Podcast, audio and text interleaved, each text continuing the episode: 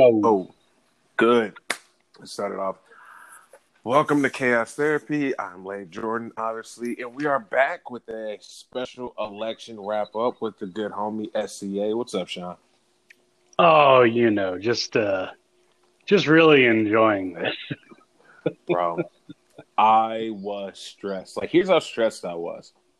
Monday, I just deactivated Facebook. Like, I was like, nope, I'm not doing it because I know me. I'm gonna end up in an argument with somebody. I'm gonna get I'm gonna get the talking real spicy, muy caliente, and I'm gonna get my fucking shit turned off by Facebook completely. So like, let me just get get it out the way and turn the flagrancy on the Twitter and Instagram. And I was like, that's what I've been doing. Yep. Oh, I can totally get that. I, I, you know, the thing is, I wasn't one of those people that thought it was going to be some day one massive clean sweep. Um, and especially because of the pandemic, Mm-hmm. uh, you had to realize that everything was going to take an extra couple days. You know, most un- unlike Washington and Oregon, uh, two states that have have had quick, easy mail-in voting for years at this point. Uh, most of the country doesn't have that, so I knew it was going to take an extra couple days to get everything done. Um, and lo and behold, that's what happened. Um, I figured that Trump would keep Florida because Florida, and, and this isn't even a joke. It's like Florida, South Florida is full of Cubans who, uh, they they are single-minded voters. All you Right, have they- to do is scare them with the word socialism, and all of a sudden, they're going to vote for whoever is scaring them. Um, Right, right. and it's go ahead. and, and and well, and I I get it. Like I'm not going to sit here and I'm not going to talk down to them by any means. I absolutely I am. understand their fear because a, a lot of them, you know, most of that population is related to or has fled from Cuba. Um, ironically, how we accept Cuban refugees all the time, but you know, God forbid Hondurans come over. Uh, but these same people don't comprehend the difference between the communist idea of what socialism is because that's communism and socialism have nothing in common very and- li- the minuscule There- like, ism there- is the one thing that they have in common. well and, and look let me be frank communism and socialism are both left leaning they absolutely Yes. are communism is the stress stress far left idea of of authoritarianism Yeah, exactly. exactly how you know what what you can also call Nazism, but fascism is the extreme hard right uh, of of political ideology. It's that Right. version of authoritarianism. They're both They bad, like authoritarianism. They just don't want to share. Right? It- it- it- it's bad, and and both absolutely lead to their own forms of genocide.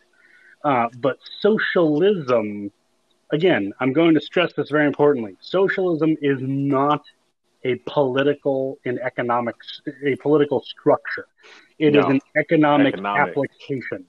Yeah, And and that's it. And I will always use the idea of it's not an iPhone, it's it's a an app on it's your phone. widget. Yeah. It- It, it's adding Microsoft Office to your phone. That's what it is. and it's it's funny to me. Like I said, it's like I lived in Florida for, and I, I kind of see like they live in a like the not all of them, but a lot of the Latinos that- I was around like lived in a very homogenized area. Like Kissimmee, straight Puerto Rican. Like Yeah. Puerto Rican, like that's where most of them are, and it's like they get there, and I think here's what, I think a lot of it is they like strength or shows of strength that like it's been and i'm not speaking out of turn like it's been shown that Lati- like latino culture is very much machismo like the oh the strong man when donald trump's a strong man. It's not really good on caveats or um like what's the word like it getting into the weeds with stuff like that. Like they're not good at that. Um shit oh my god it's escaping me context but like Yeah, it's- it's- yeah, they so- ignore context. yeah, and so it's like the Cubans like, bro, you realize when you leave Miami or you leave Florida, you're Mexican everywhere else. Like Yeah. if you're a Puerto Rican person, you go to LA, you're Mexican.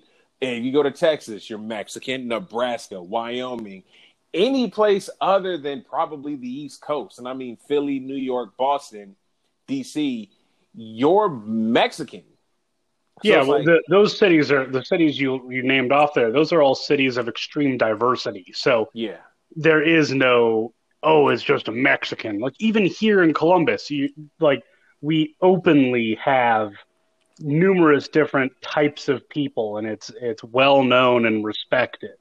Um, like we don't just have an African population, mostly because right. But the thing is, because they also like any any group of people hate each other. Right.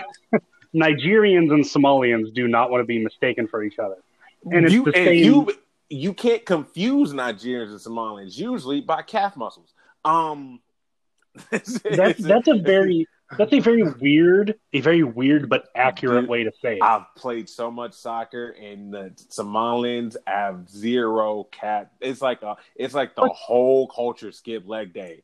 But they can the run. But they can run for years. Like like I just feel like nice they they pace. can. Yeah, they but at a slow pace, but they can run forever despite their calves looking small. great we're- hair we're- too Yeah, until it and- falls out. but the the uh, the point to be made there though is you have a group ironically in, in the Cuban and Puerto Rican population. I don't think Puerto Rican as much as Cuban. The, the Cuban population is much larger than the Puerto Rican population.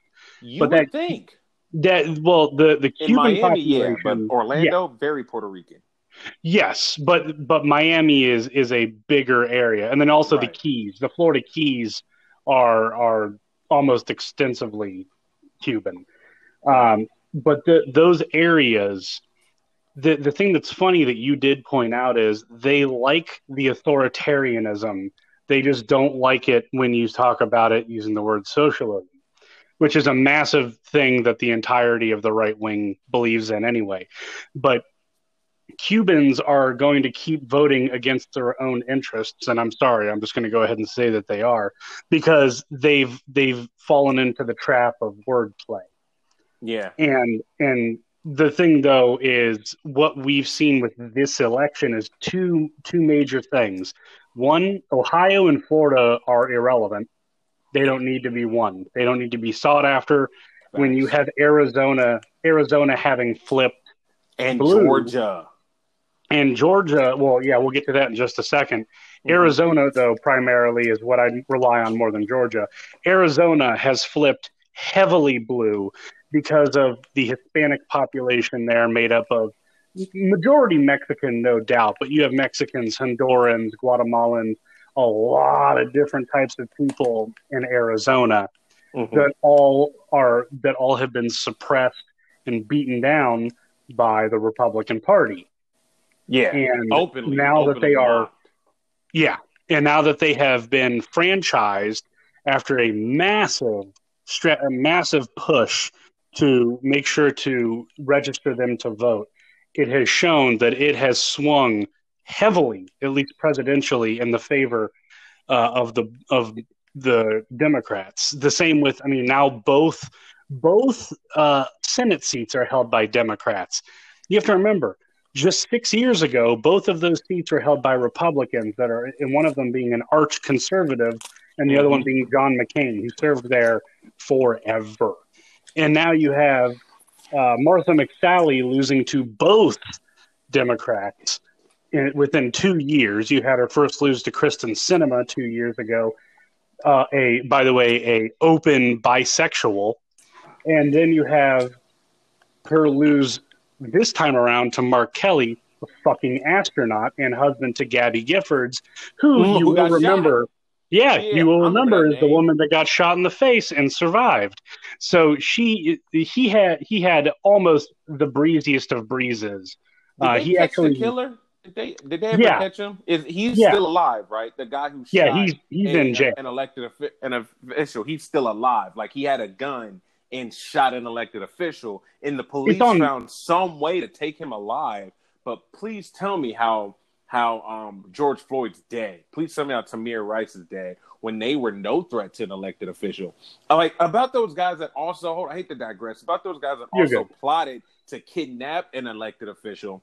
Like those guys were taken alive too. There was no standoff, even though they're quote unquote militia and they have guns. They were taken alive, right?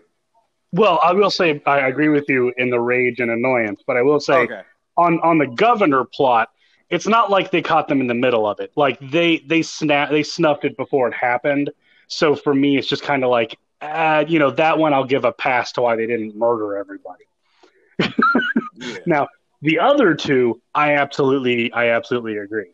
Uh, it, it's it's all about training, and it's because for some reason they perceive black people as a threat. Apparently, a 14 year old or a 12 year old or whatever, 12, yeah, playing with a BB gun, a rifle, uh, consummates a literal drive by shooting by police.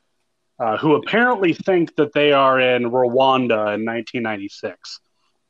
Um, Wanda now, obviously, or I mean, like South Sudan. it's not nearly as bad now, and I'm only I'm only using that reference because I am on um, part two of writing about the African uh, Civil War, and let me tell you, holy shit. Uh, anyway, I think the thing is that like with it comes about the people uh and I had this discussion with this guy on Twitter. Actually, it was a discussion. He's like, "Well, my father escaped socialism." I'm like, no, your father escaped bad leadership that happened to have socialism as his economic policy. There's a difference. Like, oh, tell me where socialism's worked. I was like, all right, cool. You said now me. I pay attention to words. When you say words, I take you at what your words say. If you say I can jump ten feet in the air, I'm gonna be like, cool. And if you only jump five or seven, be like, see, I told you I could jump 10 feet. No, you jumped seven feet. Like, well, I got close. You didn't say you can jump really high. You didn't leave it vague. You said a specific. and so I was like, I was like, the Nordic countries, most of Europe, Korea, Japan, like South Korea, Japan, like they are what people will call a social, like, like the idea. And I was like, what do you like the idea of social? I was like, what do you consider failing? Because I need to find out what parameters you're talking about. Because I think when people have these conversations, and one of the things that I got mad about because one of my my daughter Riley's mom didn't vote, and it I was like, and she was like, oh well, Biden's just as bad as Trump. Now her mom's a Republican, and Lord bless her, she's a great one, but just like a week for years, we just have conversations where I'm literally having to debunk everything she's ever thought about pol- politically with actual facts and like context. And I think the thing that people and she and my ex, like my ex, she showed me this. She shared me this video, and I'm sitting there thinking, it's like there's nothing that you know politically that I haven't known for years. And I got mad because I'm sick of having conversations with people who haven't put the work in. I've been an anarchist since the year 2000, since the Bush Gore debacle, and so and I've been politically aware since that too. And so I've always paid attention to politics, uh, either international, domestic, society, economic policy, science. I've done it all. I've built my knowledge base built by brick, as as well you, and as most of my friends that we've had these conversations. So it's like I'm sitting here at the fucking Taj Mahal that I built brick by brick, and you're at a one bedroom apartment, and you're thinking that you can tell me something new. And I'm like, don't insult me. And it's like, I don't have the words to concisely put 20 plus years of political knowledge about things going back hundred, uh, at least a hundred years to where you would get it. And so it's like, I can't, I, I'm disgusted that you would think that you would have information that I haven't known about. Like, there's a difference between knowing the facts and knowing the proper context. And people just, they just get lumped up. Oh, this is a fact. This is a fact. You don't have the fucking proper context. And the fact that you're just now getting into this is, is depressing because you've had plenty of opportunities to know this information. You know what I'm saying? And you Yeah. refused to search for it till it became trendy. You aren't having these tough conversations. You aren't talking about the history of, of the Rwandan genocide. You aren't talking about the Somalian uh, civil war. You're not talking about um, Chiang Kai shek and Mao Zedong, the revolution in China. You're not having these conversations. So don't come to me thinking you're giving me new information and being upset when I give you the you don't know what you're talking about. You have to be, and this sounds very arrogant, so I, I catch the irony. You have to be very humble in order to acquire new information and context. And I feel a lot of people aren't. I think that it's not you you have it almost right. I think that people will take context, but they'll reject it if it doesn't fit within their worldview. Um, any anytime I receive information that goes against my personal viewpoint, I don't automatically reject it. Hence, four years ago when Trump won, um, I, I just said, "Well, he won," and I moved on. I didn't sit there and go, "Wait a minute, he's only up by twenty-seven thousand votes in Wisconsin. Um, we need to have a recount because that might be wrong." I didn't say that. And even then, by the way, Jill Stein's dumbass paid for a recount in Wisconsin, and it actually added 300 votes to Trump and like 130 to Hillary. So it, not not 27 freaking thousand. It's it's it's an insurmountable amount. The same way that this year Biden being up by 22,000 is insurmountable. It's not going to be it's not going to be overtaken. And that's that part of the problem with liberals today is not being willing to take the context and text and run with it. They can't, like, looking at it right now, Joe Biden has won the presidency. You have retained the House of Representatives, mm-hmm. and you have a shot at, at, at 50-50 splitting the Senate, which effectively would give you the Senate since Kamala Harris would be VP and the yep. deciding vote. Exactly. How the fuck are you not celebrating? How the fuck are you sitting there complaining and bitching because the progressive wing of your party, who who has maintained their seats, has not lost a single fucking seat in House? You're complaining that they're making your your life hard because of being uh, uh the, their rhetoric with uh, defunding the police and, and all of this. That's not uh, no. That's a winning hand that is being played. And instead of playing the hand that wins for you locally, you're just trying to play defense. It's, if you don't, it, whatever you believe in, if you don't believe that you need to defund the police and you're a Democrat, that's fine. That's what the whole point here. Everyone needs to stop saying because you're a Democrat, you need to believe this, or you're a Republican, you need to believe this. Fuck that if you are a Democrat and you say, I'm not with the defund the police thing, but I'm pro universal health care, why the Boom. fuck am I going to argue with you? Run why the that. fuck am I going to argue with you? You run on how you believe you can win. That's fine. But stop blaming Alexandria Ocasio Cortez. Stop blaming Ayanna Pressley. Stop blaming Ilhan, Ilhan. Omar. Stop right. blaming Rashida Tlaib. Shut the fuck up. Or Bernie. Stop yeah, stop blaming all of these people that have fucking won in 2018 that gained you the majority, motherfucker. You didn't have the majority before 2018. You Not didn't have a majority for eight fucking years because you just fucked around all the goddamn time. That's why you need to stop acting like this because oh, because Nancy Pelosi doesn't want it. Nancy Pelosi's a fucking loser. She's been a loser her she entire go home time. And be a family woman. Go home and be a mom. She she needs she needs to stop trying to be a leader because her leadership has done nothing but lose the Democrats. The only people the, the people that won in 2018 to give you the majority that you you currently enjoy were progressives. They weren't centrist cuck motherfuckers. Okay, no, progressives. the thing is, too, the cent like the progressives are centrists. Because here's they're why. centrists like, in the goddamn world. We've been pulled so much to the fucking right, and so here's I think about it like this: yeah. Republic, like the Democrats worry too much. Liberals worry too much about Twitter and Facebook. They worry too and Instagram. Republic, like in conservatives, they're worried about the face to face.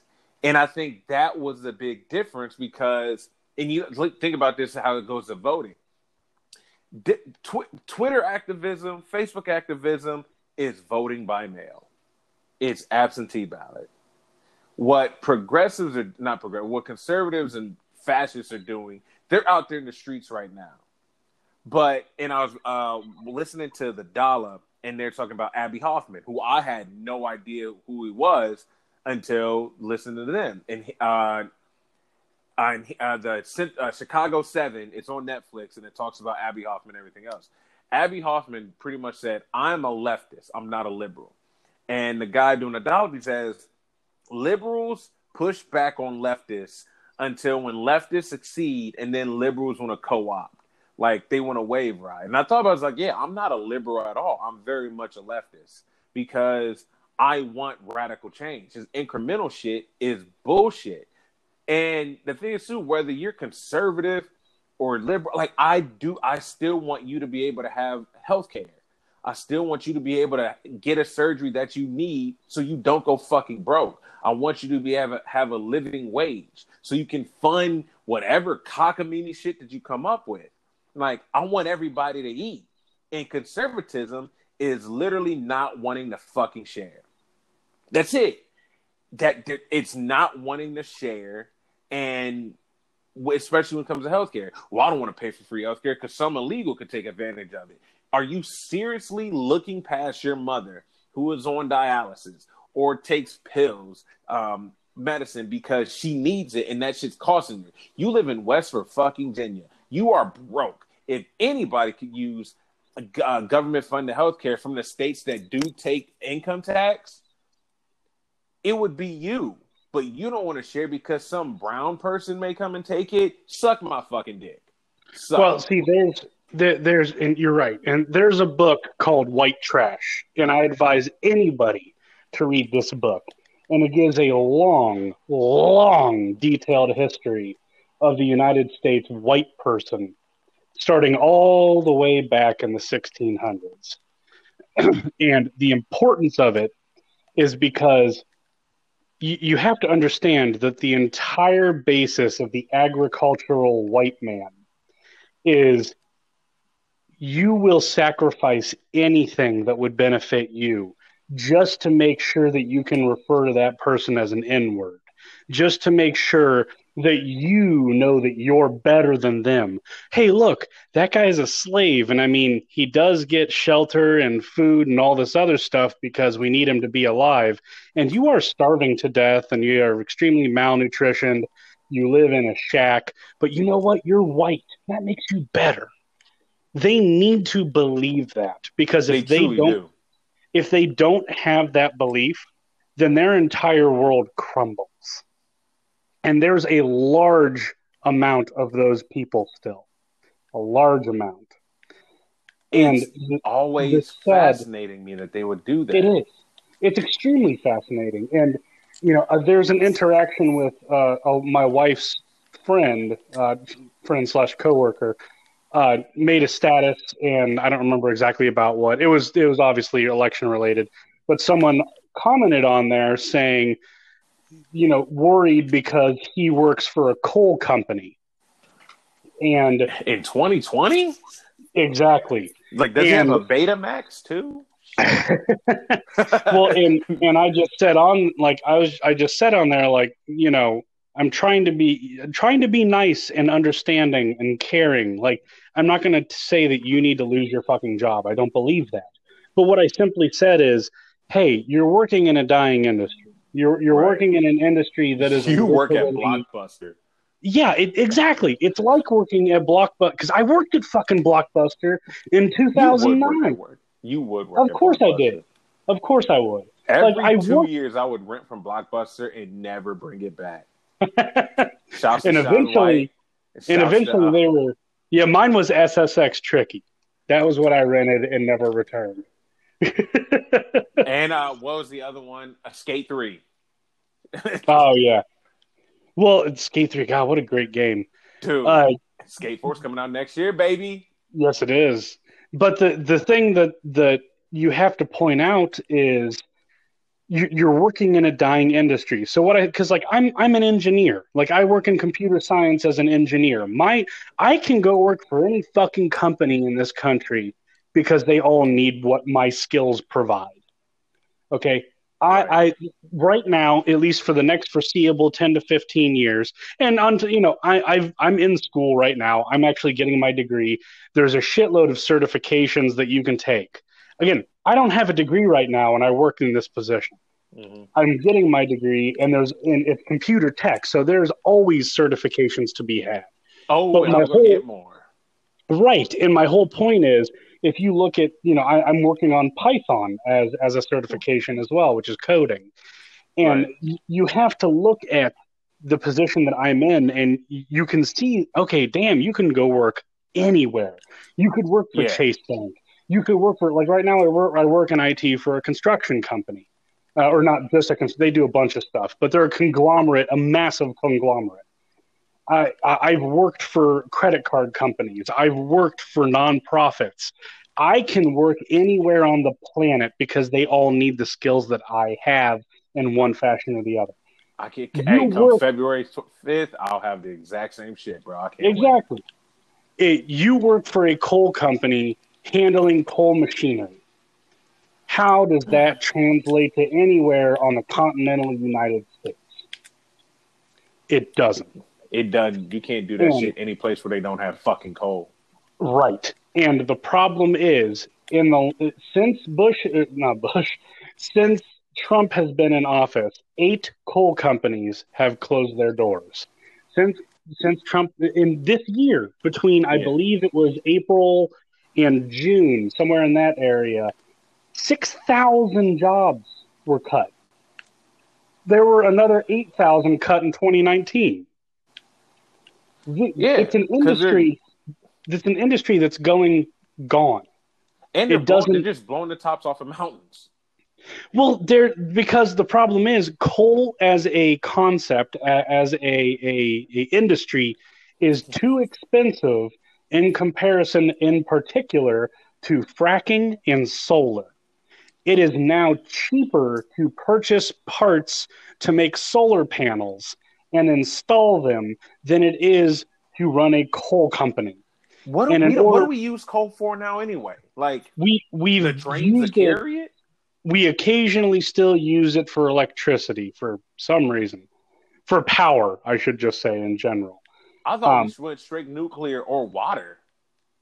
well nuclear we're never going to do because they just after russia's chernobyl and then fucked our smaller version of chernobyl In uh, Jersey, three mile island Yeah. uh, no I- one oh wants God, no one remember wants to do it and while while i think it's you know over overblown how dumb of a concept it is to not do it i also get it because Yeah. if if it goes down at all, I mean, District nuclear, thirteen. nuclear fallout's kind of a you know all of a sudden Fallout Four is a real game. Um, That and the weed in Jersey will be super fucking potent. yes, it, it, it, would be uh, very very green. Glowing. But the the whole point I was trying to make to this person was you work in a dying industry and your skills don't translate. Mm-mm. you need you need to look outward and understand that you're just because your pappy and your grandpappy and his pappy just because all of them worked in a coal mine and it's been a generational thing doesn't mean that your kid or your kid's kid will work there. And you need to deal with that rationality right now. You need Oh. to look into an industry. And so I, I just simply said look at look at solar panels. Solar panels are going to need installers. Solar panels are going to need maintainers. They're going to need Yeah. programmers. These are things that are necessary. In in columbus here we passed issue one which was an initiative to start pushing solar panels. There I are going to be jobs. There are going to be jobs for this. And there's going to be hundreds of thousands of jobs that are bred for this because it's going to take decades to get these built, maintained, engineered, and you're going to need people to run and maintain the systems that these things rely on. Right. And his response, and a response apparently of his friend was, "Well, you you don't you lack education because you don't seem to realize that these jobs still exist." So then I had to go ahead and g- grab a couple So does crack, you fucking tard. Like, what are you talking about? Like, That's why I a had to go grab. argument. It's in, in but that but that argument encapsulates that white terror. That's what you gotta at realize. Straws. That that that scared whiteness of well, there's still jobs here. Hey, Good man, for you. condoms. Okay, Good great. for you. It, it, it, the the whole point to it, the whole point to it is, you have a job today, but you won't have a job tomorrow. No, And that town, that town, T O W N, town that you live in, where that coal mine is, It's it's die. eventually it's eventually going to be everyone works at the Wendy's and the Pizza Hut. or the and- Dollar General. Yeah. And you're going to realize very quickly that it cannot self-sustain because you're getting paid more than than what you think. You know, you're getting paid a lot to work at these coal factories. Because You're making union, eighty. You're making eighty, a hundred, a hundred and twenty thousand dollars a year, and you're not comprehending that you're quite literally skating on thin ice. facts. And eventually, that ice is going to give, and you're going to be in the cold ass water and not knowing how to pay your mortgage. and that water is going to be dirty as fuck because all the runoff. Well, and and you're going to quickly realize that that town you live in, that's of a modest size, doesn't have any jobs No, that you can afford to take because you can't take a twenty five thousand dollar a year job working at a at a Wendy's or working in a bottling plant, which are also going the way of the dinosaur. You can't do that and then sit there and be okay. So you're comfortable. You have to get yourself uncomfortable to be able to then make a decision. And they're never going to blame the person whose fault it actually is because it's not Trump's fault. It's not Biden's fault. I mean, it's Trump's fault that he lied to you, but yeah, but you you bought the lie, so that's on you now, buddy. But it the fault of it is just the country doesn't need it anymore. It doesn't need it. You need to go into an industry that it needs. Like what? What do you? Are you going to be the same person that worked as a telephone operator, right. switching switching lines? Oh The God, you know, my job will be around forever. Yeah, the, you know, what do you, you did your profession in a bag boy? Like the, these positions, things change. There's certain things that don't change. You know, the the same way that that 50 years ago you needed someone to work on car maintenance, you still do today. It's an Right. industry that will never go away, even as cars become electric, because they're still going to have parts and components that you need to be able to fix. Computers are the exact same thing. You always need hardware, you always need software. We're moving much more towards software and personal devices. Uh, you know, laptops are almost no one has a desktop anymore. I have a desktop solely because I do some editing and I have a shitload of RAM in it. I do some audio and video editing, and it's easier for me to do it through there than it is to do it on my laptop. But even then, if my desktop died, I can use it all on my laptop if I need to. right. People use tablets more. People's phones, are little computers. That's why You're- Microsoft has dropped. Like if it wasn't, I'm telling, and I've thought about this. If it was not for the Xbox, Microsoft might have gone. They they'd have so much less market share just in in Oh general. no, no. You, you're you're missing you're missing the big thing there. They, I mean, here's the thing. One, they They wouldn't be the number one relevant. The the number one the number one used operating system in the world is Windows. Yeah, The most distant number two is Apple's app, um, their their uh, Mac. And you got to remember, the Mac ain't got shit on Windows 10 for usability, for for how how things work. The other thing too is Win Office, uh, Microsoft Office. They're the the license for a a uh, for a business per month runs about 400 bucks. I So- know because I handle this all the time. So, So they're wasn't Bill making Gates invited billions. to that big ass tech uh, thing. Like Amazon went, Google went, Facebook went. I think someone else went, but they like they didn't he call Bill Gates to Congress or anyone else to Congress. from Microsoft. Well, no, he doesn't. He doesn't work for Microsoft anymore. He doesn't even really own stock. Yeah, but I'm saying like they didn't bring anyone from Microsoft at all to that big Senate hearing. I think either last year, or a couple years ago. Well, it's, that's because they, they were dealing with a certain security thing. So actually, and here I can explain it for you. So Amazon, and this is a very little known thing, Amazon has most of the world's cloud storage.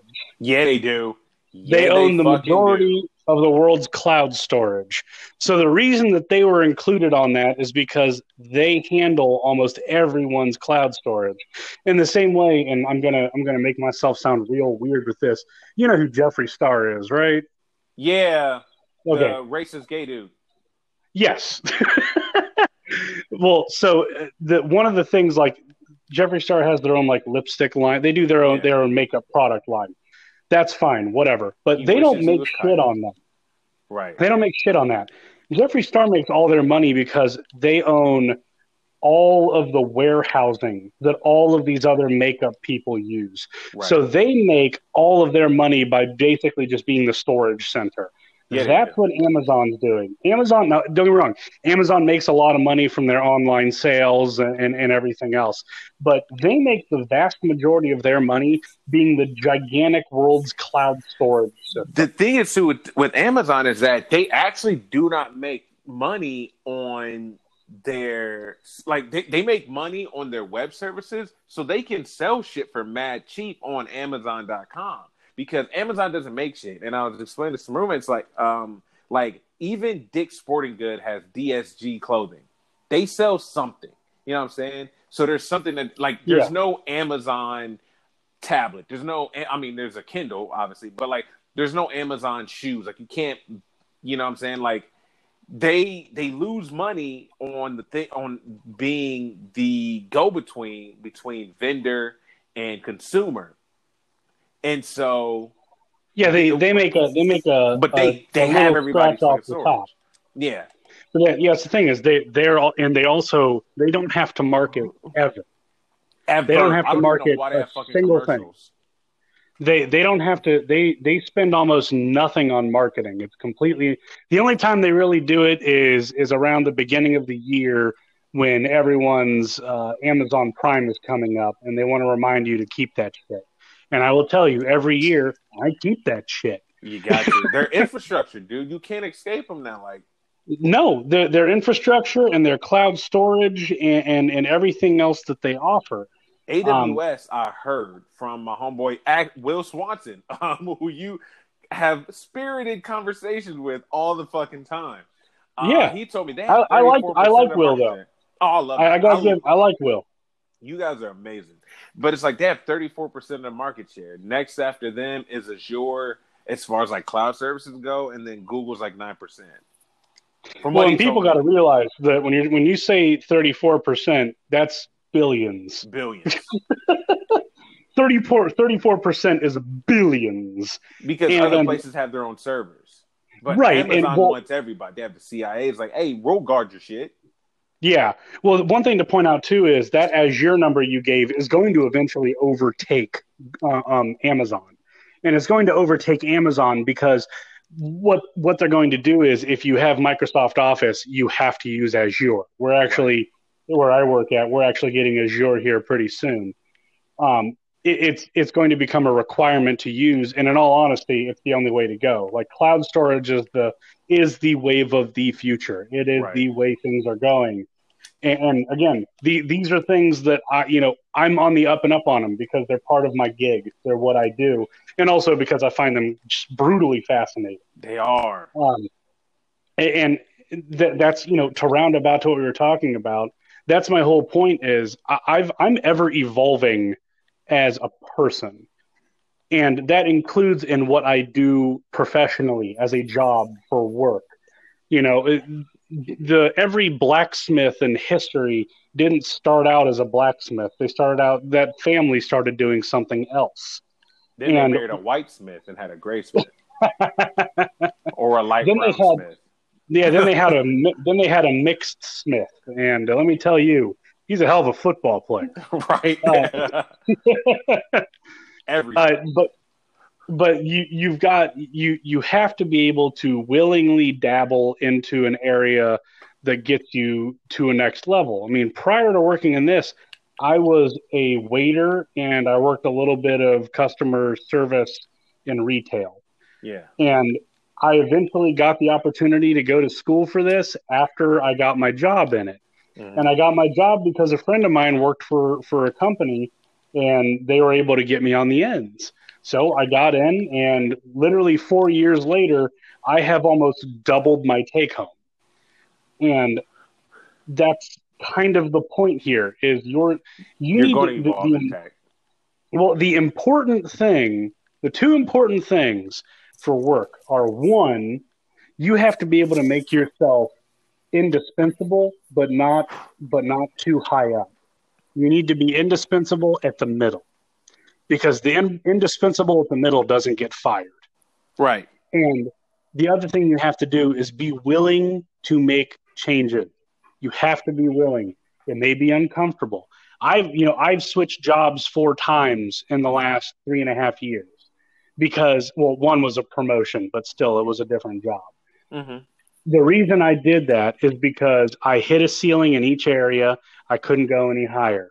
I was comfortable in both positions, but I didn't get paid enough. So then I switched to a new place.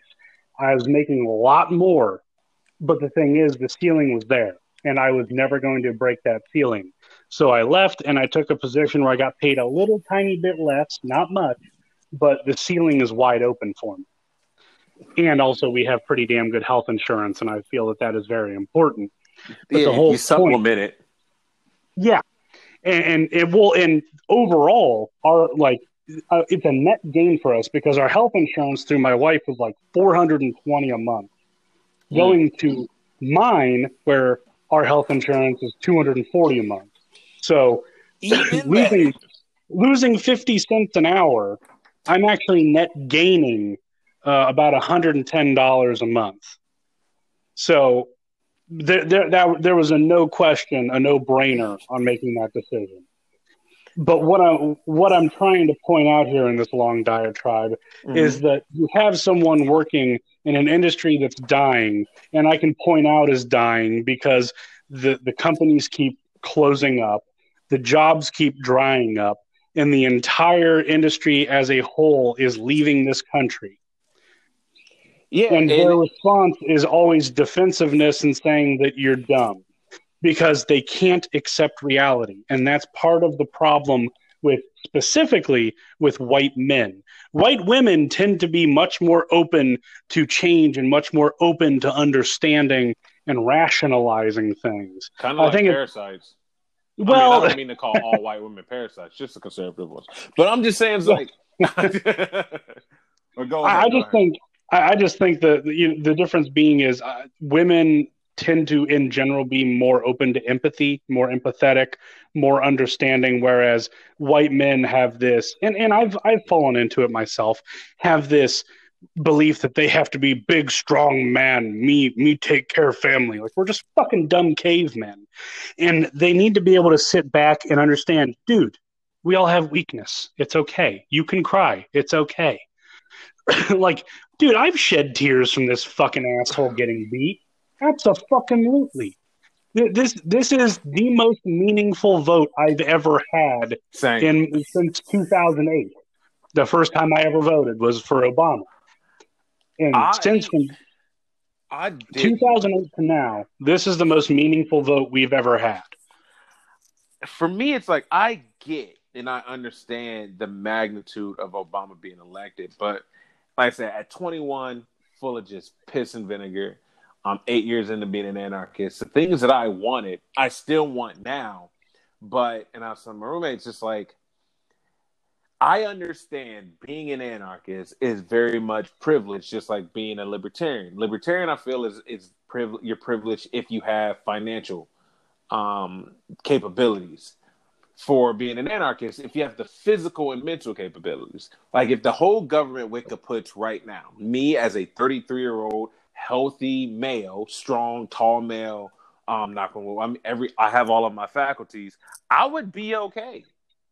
I can walk, I can see, I can hear.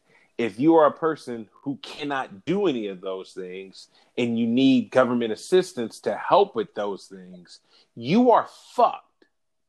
And and I registered to vote partly because my roommate, uh, my roommate in Florida said, "Hey, I need you to register to vote. I need you to vote. No excuses, no bullshit." And I was like, "Hey, you saved my life. I will do this." But it's like I you have to recognize I had to recognize my own privilege of what I want. And the reason why I want it is because of total freedom.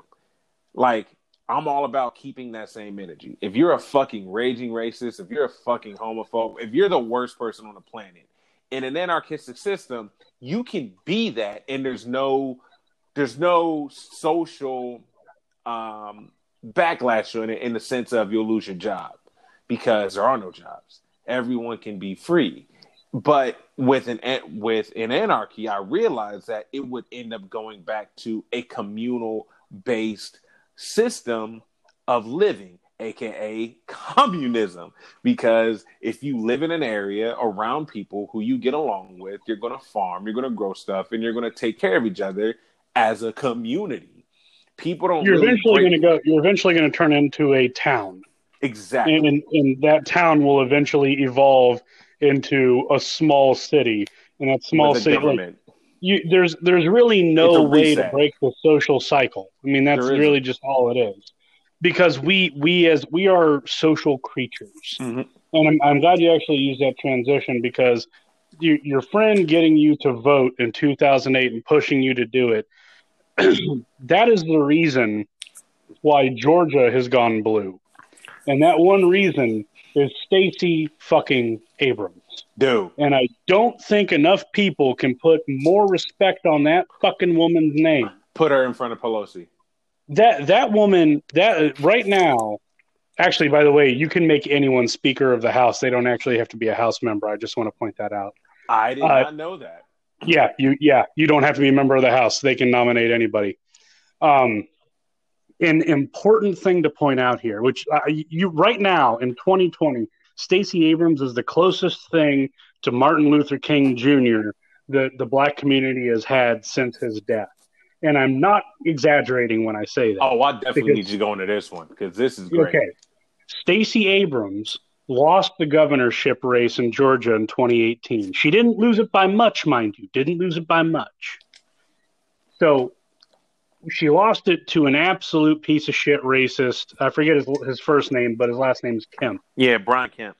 Brian Kemp. Thank you. I knew it was some white bread kid's name from Hoosiers. Brian's about right. Uh, so she lost it to him, and he was previously the Secretary of State, and he pushed through a bunch of measures to make registering to vote and voting more difficult. Mm-hmm. Because that's what Republicans do. They don't win by vote they win by voter suppression. By hook or by crook. So, so what Stacey Abrams did is she developed a plan and worked with the the uh, Democratic committee, the DNC, to make this plan come to fruition. So between 2018 and and the cutoff for the uh, for voting in in Georgia, she registered 800,000. I saw that. Voters. 800 fucking thousand in a two year period. 800,000. She single fucking handedly won the state of Georgia for Joe Biden.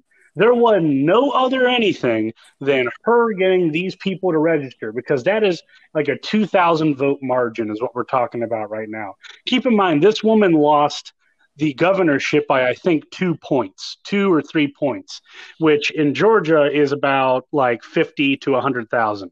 So if that 800,000 strong is able to vote for a, a governor in two years, uh, I believe it's two years from now. Yeah, two years from now. If she wants to run again, or if someone else wants to run, that person can win. And that there's nothing that Brian Kemp can do about that because they're all legally registered, they're all in the voter rolls, and she actively made it so that Georgia is now a top up state. I think Keisha Lance Bottoms should run for Georgia. Um, oh, I agree. Her and then uh, government, and then I think I think Stacey Abrams should run for Senate. Well, no, I see what I well, uh, Senate would be six years from now because currently Oh, the two seats okay. are up. Other than Uh, you actually have Reverend Reverend Warnock uh, going up against Loeffler. Uh, I think Warnock has a very good chance of actually of actually winning it. Uh, and the other one is David Perdue and Jon Ossoff. I actually like Jon Ossoff, despite him being most assuredly a centrist. Uh, again, he's a Georgian Democrat. Not all Democrats have to be rah rah free health care, rah rah weed. Like, not years every ago, Democrat needs Georgian to be there. Democrats were a completely different breed, so I'll take it. Yeah, Georgia Democrats freely used to use the N word as though they were talking about water. So let's go ahead and just appreciate that they don't do that now. That well, and that's not just Georgia Democrats. That was just kind of Georgians. All of the Democrats. like Yeah. when I found out that they won Macon and Savannah, I was like, oh Yeah. shit. And then when I saw Yeah. they won Augusta, I was like, oh, this is all- wild. All they did, all Stacey Abrams did, was register go to every goddamn black community in these major cities, which has an absolute shitload of black people, and say, We're going to get you all registered to vote. They voted, and my God, did they come out in droves. The last time Georgia was blue, JFK Jim- and- Jimmy, Jimmy, Yeah, Jimmy, Jimmy yeah. fucking Carter. Oh, Jimmy, Jimmy Carter gets so much slack, but Jimmy Carter might be one of the top five American white people. He is, it, it- On- again, like, this is in an all important of American thing. history. Jimmy Carter, I put Jimmy Carter above George Washington to all of the founding fathers. Here's Well, they were above- all they were all racists. I Here's mean, what I put above Jimmy Carter. Here's what I put above Jimmy Carter. John Brown, obviously. You got Right. you gotta. And then JFK. There's another white person, but Jimmy I put Jeff, Jimmy Carter above Abe Lincoln. Cuz I would I would also throw in I, think would he- also throw in Bernie Sanders only because you're talking about a guy who got arrested fighting for civil rights in the 60s. Any I- any white person that got arrested for fighting for, for civil liberties in the in the 60s, you, you deserve one. You, It- deserve. Here's a I no. would love to have an Avengers be John Brown, Bass Reeves, and Nat Turner. That movie where they're just going around killing races. The good thing is not too many people listen to this, so this idea is not going to get stolen. So, but I'm telling you, John Brown and his son, Jimmy uh, Bass Reeves, who to me is the greatest black man on the planet. He beat up his slave master and then rode off. Like he didn't kill him. Like Nat would have killed him. He whooped his monkey ass and then took his horse and left. And that slave owner just had to sit there with the with the dumb face, like, I just got beat up. Nothing I can do. I mean, it sucked probably Like- for the rest of the slaves. Like, But are then he you are one of you the surprised? greatest lawmen ever. And if Yeah, I find out Doc Holliday wasn't racist, I'm putting him in top five too. Just because of Val Kilmer. Like if Val Kilmer met jo- uh, Doc Holliday, Doc Holliday be like, "Man, I'm not that fucking cool, but thank you, I, I appreciate it." Yeah, yeah. I I mean, it. Well, and, and we have to. Well, to point out for the Jimmy Carter thing, that Jimmy Carter is one of the nicest human beings to ever live. Mm-hmm. Uh, the, especially probably the nicest person to ever be president. I mean, you're talking about a guy who's in his 90s who spends his Still off building years houses. building houses for people. That is that is what he does with his time. Like I'm not that great. I will fully admit that my old ass will be playing PlayStation 12. Like that that's what my old ass will be doing. He outlived two presidents that came after him. Yeah. He's he outlived he's outlived Nixon, he's outlived Reagan, uh, Reagan. H.W. Bush. Hell, I, I wouldn't be surprised if Clinton's ass died first. If Clinton dies before Jimmy Carter, I'm gonna laugh. Yeah, you can't do anything but laugh. Wait, you're kind of wait, like, Bill I died? mean, How's Jimmy still walking upright and coherent? like, bro, and they say the good die young. No, sometimes good die young, but the great live forever. But also the most evil and destructive either die almost immediately or live forever too. Yeah, I mean, Pol Pot was kicking for a while. he was kicking for a long while despite, you know, getting everyone killed. I actually own the the Pol Pot book written by Philip Short.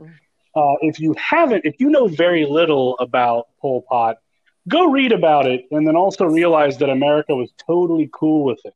Because he was fighting because he wasn't quote unquote socialist. Like no, he's he's Well, basically because he because he because he let us bomb northern part of his country. yeah, because he wanted We to said, kill him "Hey." anyway. We hey, we want to bomb this part because we're at war with with the Vietnamese. Do those people wear Um, glasses? We think so. Bomb the fuck out. What? Yeah, okay, I'm fine with that. And we proceeded to bomb the shit out of him because Nixon's a bastard. But we digress. Um, so the the thing with Georgia that has to be has to be pointed out is you have all these people that are newly registered that you know they they were fully capable and able to to go out and vote and they voted effectively and they voted the way that they wanted to and what it's shown um, especially when you have you know reverend warnock who really has a shot at, at being a senator from georgia. And you also have ossoff who has a good shot at being uh, a senator as well. Both of those people desperately need and, and reverend warnock is black ossoff is not. But both of those people desperately need the black vote from georgia to show up. And everyone talks about how traditionally oh you know it's a runoff election at the beginning of the uh, at the beginning of the year. People tend to not show up. But the thing is because of how mail-in voting works in georgia they're going to be able to show up. And everyone that uh, that voted for this part of the election you think they're not going to still be down to vote with fucking sugar tits still in office bitching and whining? Of course they are like you're talking about a, you're talking about the the most insufferable prick to ever be president who got beat because everything that he won by a thin margin flipped on his ass. And, and let's go ahead and jump onto that too because that's just fun. Uh, we talked about wisconsin and it, it's flipping from 27000 plus for trump in 2016 to 22000 pending recount plus for biden the the fucking split in Michigan needs to be talked about because That's the, the, only time Michigan. rooted for Michigan. I'm going to be dead ass serious. hey, Um, look, fucking I, and blue, baby. Ohio State, get your Hey, shit hey, hey, hey, let, let's not go too far. Listen, I get it. Sean, I'm with you.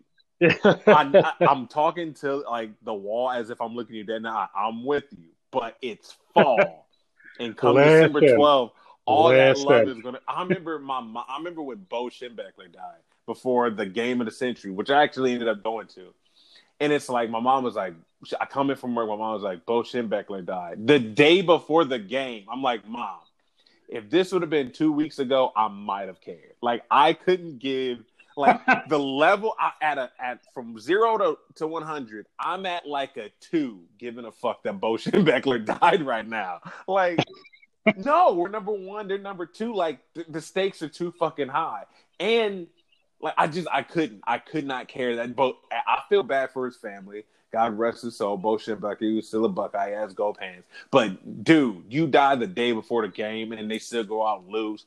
Like, don't.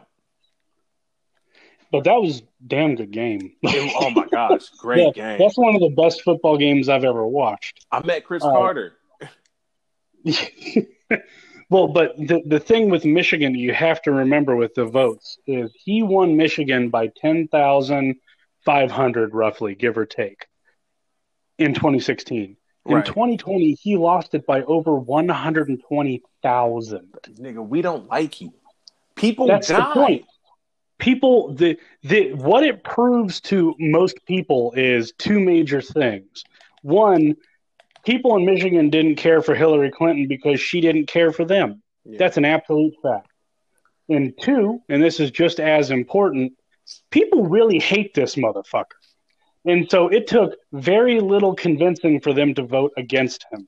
Detroit voted 95 to 5 for Biden. The thing is, Detroit got like you. Uh, the thing is, like he pissed people off enough to where they're like, "Oh, I'm going to vote." Like, right? Like, we can't do he, two. Like every, it, it felt like every week bullshit was happening with this guy.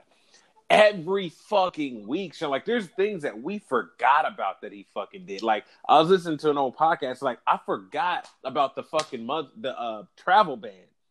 Like the week he got in yeah. the office. He just banned countries, like, dude, and like, the uh, it's and they keep bringing like, oh, uh, Donald Trump have six hundred thousand plus jobs, bro. Two hundred thousand plus people died. You cannot cure everything with fucking money. Like if well, you give someone HIV, you can't be like, well, here's a million dollars, nigga. I still got AIDS. Fuck you. Suck. Like no. hey, sorry you got AIDS. Here's a peppermint. Like that doesn't make it feel better. Uh, the the thing about the jobs part that I truly love is they keep trying to tout jobs, and I just have to sit back and go, if you lose twenty million but you gain fifteen, you netted negative five. Facts. like it's it, unfortunately the two things that Trump hates the most, science and math, don't give a fuck about his feelings. Or so truth. they they they do not care. And as you can see right now, Trump doesn't like math either. And what he's dealing with is the ramifications of his attitude. He treats everyone like shit, so no one's out there to defend him outside of the Facts. bottomest of bitch boys. And you know, even the vice president is is, is giving the most tepid backing. Like, yes, we should, count, we should count all the legitimate votes. Like the fuck are you talking about? he doesn't he he's so Mike Pence is amping to try to run for president in 2024. To That's get washed, bro. You there's a country where we we have gay pride parades. Like corporately, people ride that wave. Oreo, like you're gonna lose so badly, Mike Pence. But also, Donald Trump's gonna fucking like you can't like that Christian conservative shit. Dead it because there are gay Christians, there are lesbian Christians, there are. There's not enough that hate each that hate themselves that are going to ride for you. Mike Pence, if he ran for president, is going to get washed. What I'm glad with Trump losing is, is you can't be a fucking raging racist demagogue and win. You actually have to run on fucking policy. So the next Republican that runs in 2024, I'll give you this. I actually might agree with some of this shit because we've brought it back to being a good human being and actually talking about policies that will serve America, not just your base, is going to be trendy again. I did well, not it's going Biden. to be it's going to be an interesting conundrum. Well, I personally I don't think Biden's running again in 2024. He'll be 82. I think that his ass down and be a, a fucking pawpaw. I, I think that Kamala Harris is going to be the top of the ticket, and then my belief is the bottom of the ticket will be Pete Buttigieg. You know, uh, you know. Hold on, wait. Think about this. What if it's Stacey Abrams running against Kamala? I, even though my mom's an AKA and same sorority with Kamala Harris, Stacey Abrams does not have the dirt that Kamala does. I, we're, I'm we're, me and you, you and I both are smart enough to know Kamala had a lot of fucking dirt on her, which hurt her during the presidential run. So, but if you run against some Stacey Abrams, you literally have a leftist running against a liberal. And a lot of uh, people who really want a revolution are going to think like, hmm, this so might actually work. Think, I don't think Stacey's interested in running for president, at least not right now. And that's solely because everything that she was able to do in Georgia, the Democrat Party desperately needs her to replicate. If I'm doing anything, she's the chair of the DNC. End of discussion. Because there is no one right now that can that can get boots on the fucking ground quite like her. If you really want to make inroads and fix the fix the map and and make it more favorable to you in Florida, make it more favorable in Ohio, then what you need to do is you need to get someone that is an organizing god. And that's what Stacey Abrams is. Or Stacey Abrams is VP. But I don't think you'll go black woman, black woman as president you back can't, to back. You can't. I don't, I don't what, think you'll go to like that that would even though I love it being a black man, but if you go eight years of a black woman and eight years of another black woman, I think America would be better off. But I know the fucking like you have these people in you're, fucking you're asking off. You're asking. You're asking too. You're asking too much of uh, of white people. You, are asking Muggsy Bogues to dunk on Manute. You, you're you. What you need to realize is that the safest way to do it, if you want Kamala Harris to to run, you have to which have I Oreo. Black, you, you white, have black. to have. Well, an, an important thing to realize here is now again, I love Stacey Abrams very much, but the important thing you got to remember here is Pete Buttigieg is an underrated professional bitcher. And what I mean by that is if you go watch some of his stuff before the election where he was on Fox News and he was on CNN and they were asking him questions about things like the, the Hunter Biden fake news story. Mm-hmm. If, if you see his responses, that dude in two minutes sliced and diced all of that and absolutely thoroughly debunked it, destroyed it, and was entertaining as hell. He is a gay. He is a gay is, man. He better know how to throw shade. What the? But that's like, my whole this... point. is is you got to remember like Pete Buttigieg in his in his mega sass factor would be huge for the female white female demographic who is going to Yas Queen his ass into the VP slot. Because nothing and, says I love gay men like white women. Fact, fact. You steal everything from gay black men. It's adorable if it wasn't so fucking sad. Well, the the thing this is that's your winning ticket that you have in 2024 if Biden does in fact Kamala uh, Pete. Well, and, but then on on the right hand, you you know coming from the right, this this is where the Republicans are in uh, you know, between a rock and a hard place. Yeah. Oh, so, oh, let me cut you off right quick before we. Yeah. I know the point you're about to make. Let me leave. Let me start off with this. If you have go, Kamala go and Pete, you're gonna have these fucking people. You're gonna like what you're doing is a checkmate because you're gonna prove to that the conservatives, aka Republicans, are actually racist and fucking homophobic. And they tried to paint that like, oh, you can't be. You're not gonna be that. And so if you if you put them in a corner to where you're going to reveal who the fuck they really are, they're stuck. They're stuck for eight fucking years. So go ahead. Right. And and and what you have on the problem with the Republican side is the, the Donald Trump loses. His entire aura of all we do is win win. I'm the unbeatable Donald Trump has been defeated.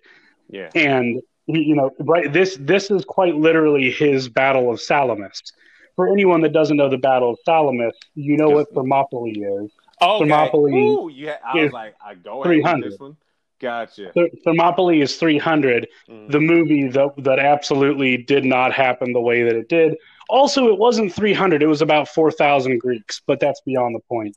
They're like, uh, look, we got uh, we got Michael Fassbender and his ads, and yeah. that's about it. well, they in in the you know they lose in Thermopylae, but they successfully stall the Persians. Persians sweep all the way south and basically destroy Athens and Sparta. And then the Battle of Salamis was a naval battle where the Greeks lured them into a trap. They were they were out they were outgunned something like five to one, and they they sprung a trap on them. And because the Persians weren't expecting it, they were caught off guard and therefore freaked out because the gigantic Greek triremes, which was their ship at the time, the way that their offense worked is they battering rammed everything.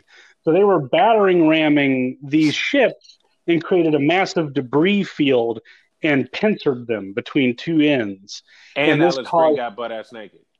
I mean, this caused this caused it was a dumb movie, but th- this caused massive panic by the Persian navy, who then was trying to flee, and in trying to flee, sunk half of their own fleet. Thus ended the Persian attempt at invading Greece. It was also funny that that came out in the heart, the super heart, like first quarter of the war in Iraq. So you have these white dudes fighting these quote unquote Persians. Hmm. and the Persians well, are supposed to be not free. Are you serious? Persian society was the freest. Darius didn't give a fuck who you prayed to. Just pay your fucking taxes. Well, right? Xerxes at the time, Xerxes but yes, too. his father yeah. was well, his father was Darius. Xerxes was a little bit harsher, but he also felt that he had to carry on his father's desire to. They made all the. Persian women like deformed and shit. Like that orgy scene I- really. I did not get a boner, and I saw a bunch of boobies. I'm like, I'm looking I at hate- titties, but this chick doesn't have an arm, and her face is fucked. I, I can't get hard to this. Like this would be weird. I can't stand that movie just because it just it it was a try hard movie. As a history buff, I get it. It has it has some neat parts to it. I like the slow mo battle scene. I like a few parts of it, but all in all, what a what a fucking just Definitely order Oracle titties. Definitely Oracle titties. Oracle. Yeah, Oracle titties. I'm here for. I'm here for the the Like, can you titties. tell the future and have titties? Talk to me. Because I see titties in my future. I'm sorry. But in speaking of been- seeing the future, Mm. you got four years from now when the Republicans have to choose their next candidate, and you have loser Donald Trump, he hoed everybody. He right? hoed And, and everybody. I've And never seen someone get hoed so much as Ted Cruz. Ted got hoed. If I Yeah. would love to just debate Ted Cruz, and I'd be like, Ted, you're a tough man. You would consider yourself a tough man, right? Yeah, I would. Donald Trump called your wife ugly and said you're helped kill John F. Kennedy, and you didn't smack the shit out this motherfucker. Sit your bitch ass down, Mr. Jordan. You can't say that. This is national TV. Fuck you. Ted Cruz is a pussy, and he tried to get all But- tough with me. Like, go defend your wife against this old geriatric orange motherfucker, and then come talk to me. You got to make your Yeah, way yeah. up to this ass whooping. Ted, Ted Cruz's presidential ambitions died the moment that he didn't that he didn't say Donald Trump was a bitch. That is Who- the moment that his presidential ambitions died because Who would if run? you if you let no no no man respects another man that sits there and lets some other guy talk his shit. Unless um, like if someone calls my if some guy calls my wife ugly, if my wife does not respond, I will. I'm not going Yeah. to supersede her. If she says, um, go fuck yourself, then I will say what she said. And then we're going to move on. It's that simple. If she's not there to say anything, you're goddamn right I'm defending my wife. Every How- man would. How dare you, you wrinkled nutsack with a fucking spray tan? Like you you need you need to defend. And when he didn't, when he groveled, when he got on his knees and kissed the ring, that's when I sat back He and I just went. Well, I've got I've got good news. I've got good news for America. Um this motherfucker has no chance of ever being president because no one's voting for anyone that this bitch made. Now, Yeah. the people that are going to be running include, I would say, Mike Pence is there because you're you're vice president at some point. You you have the ability to run for president based on name alone. washed. Now, this is the person that does scare me because they're like Trump, except they wrap it up in a pretty bow. Tom Cotton. Tom Cotton is a racist, fucking authoritarian. He is a demagogue. He is a militarist. This is a guy that quite literally would like to put the cross on U.S. uniform, Army uniforms, and have them patrol the streets of Detroit because he wants to protect the people. That's his kind of idea. He's the kind of guy that thinks you need to lock up everyone that doesn't agree with him. Those people terrify me because they know how to wrap it up. But at the same time, the same time, this is the same type of guy that he is. Is the reason I was originally scared of Scott Walker, Mhm. the the, uh, From the Wisconsin? Wisconsin, yeah, the Wisconsin governor from from uh, or the governor from Wisconsin. But then I watched him actually be in the debates, and he was an absolutely pathetic loser. He didn't even Rubio make it- lose too. Well, Marco Rubio doesn't have. Marco Rubio is. I mean, Chris Christie destroyed him. Hold him. Like you keep repeating the same shit, you fucking Yeah. tard. And then and then he repeated it again, Yes. and this and Chris Christie went, "Hey, look, there it is again." And I was like, "And that's the end of your political career ambitions for president." if I, I think the one thing that Donald Trump did change is that it allows for massive trolling. Like if I ran against Chris Christie, it would just be nothing but fat jokes. Like I would get Fifty Cent and just and I would because I would use. I think Donald Trump used social media perfectly. I think Donald Trump used marketing and social media perfectly. And I think the thing that cost him the election so much, other than being completely fucking incompetent, is seeing how his fans were. Everybody, like, it would be easy to just be like, this guy fucking sucks. But when you see people violently doing things to defend him or further whatever cause that he wants people to believe in, you like, I can't do four more years of this because I can't have these assholes emboldened to where they're surrounding a bus of staffers. Like where they're driving around 270 with fucking flags.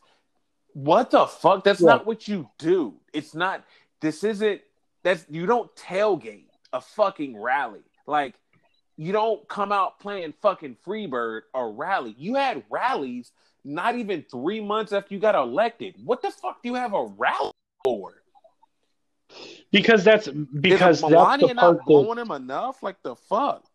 That's because you got to remember he is a narcissist to the max. Who, who likes who likes the idea of being president.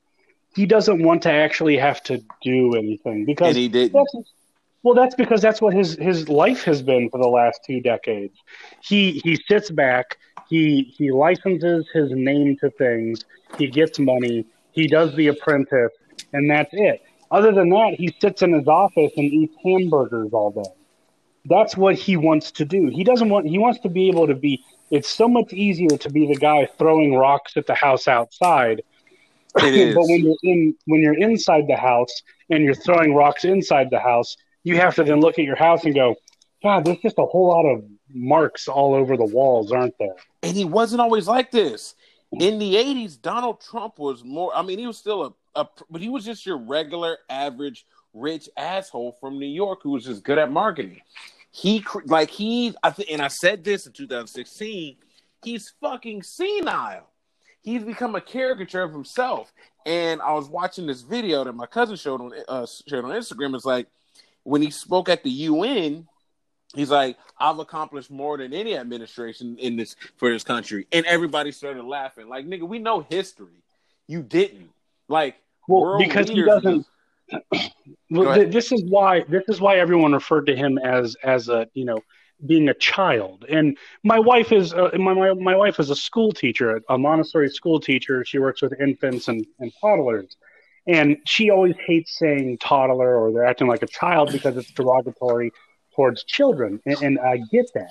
But the whole point to it is Donald Trump speaks like a child. And that basis is everything is the best or the worst. There is yeah. no in between.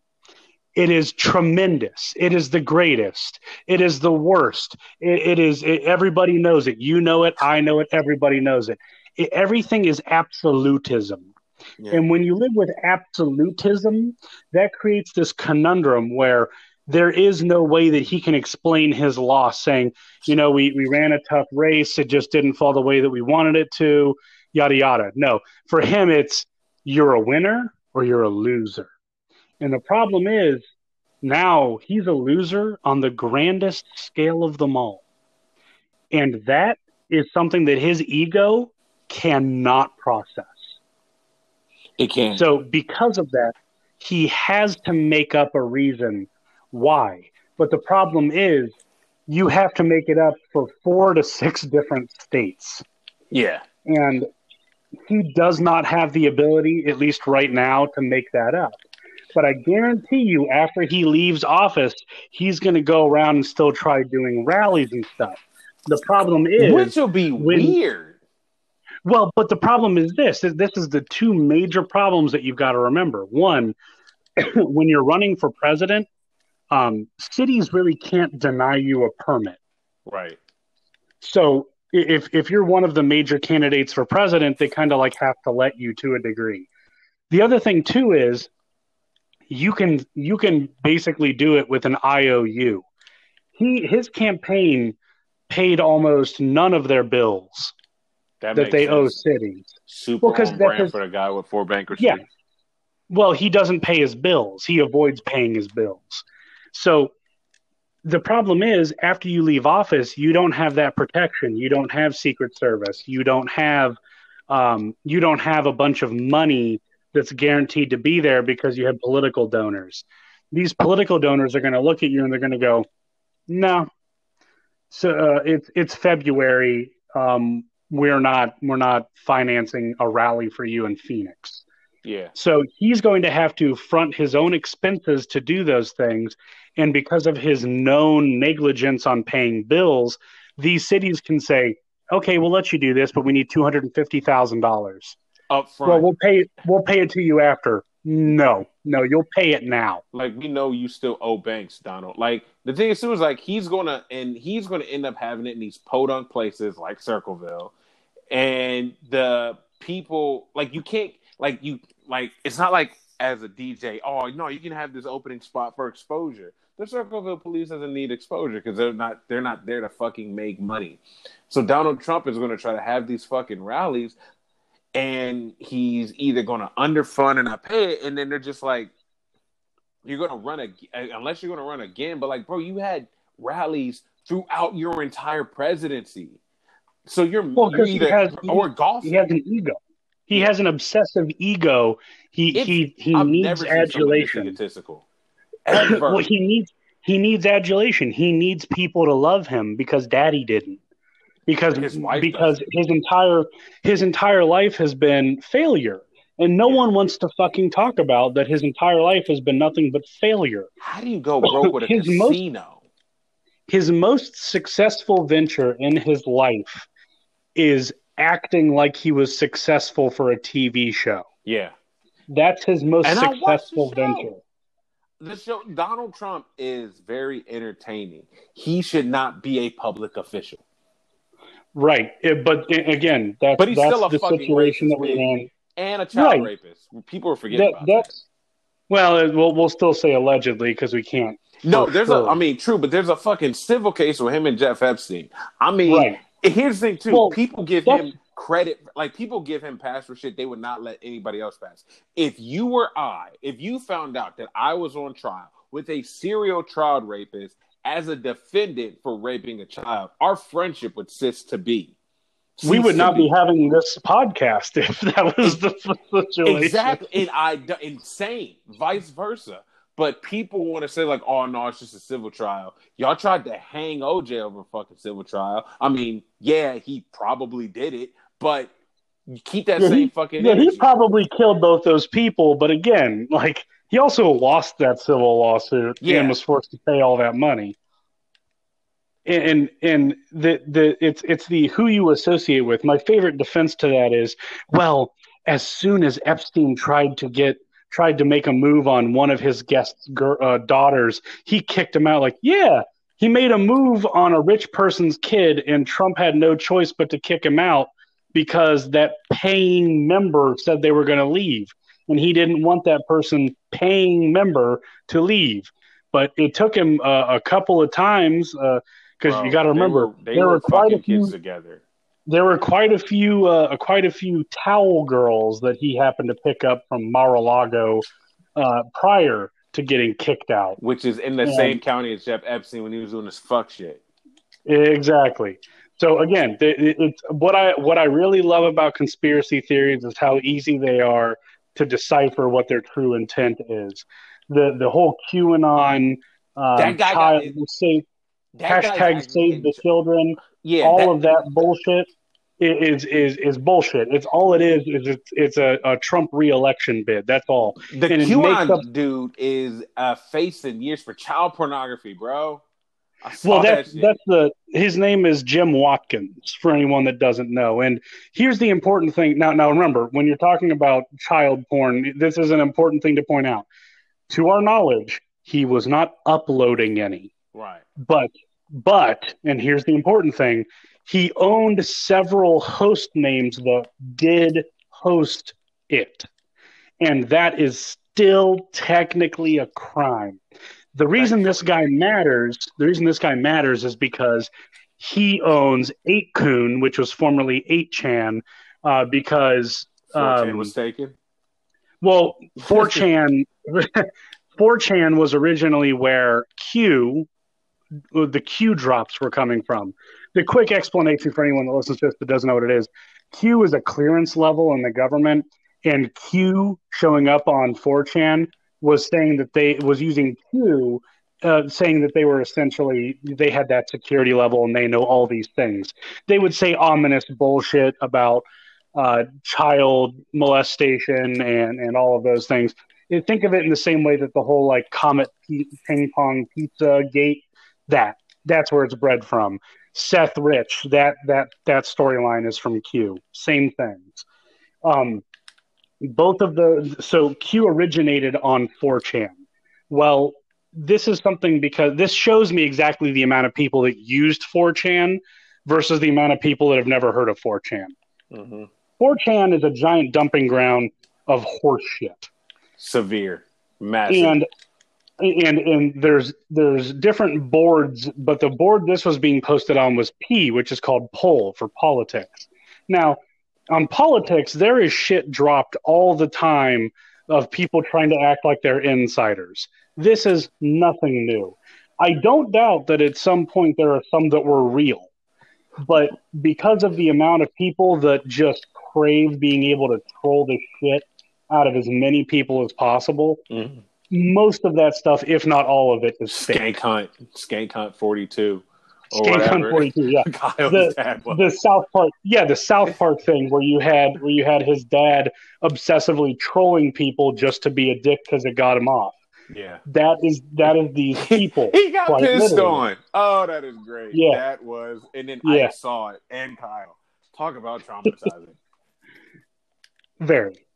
So you had all of this go down, mm-hmm. and then the whole the whole Q thing had to migrate to 8chan because on 4chan it was getting made fun of. And then someone was able to actually hack the password and started posting jokingly as Q, making random bullshit up.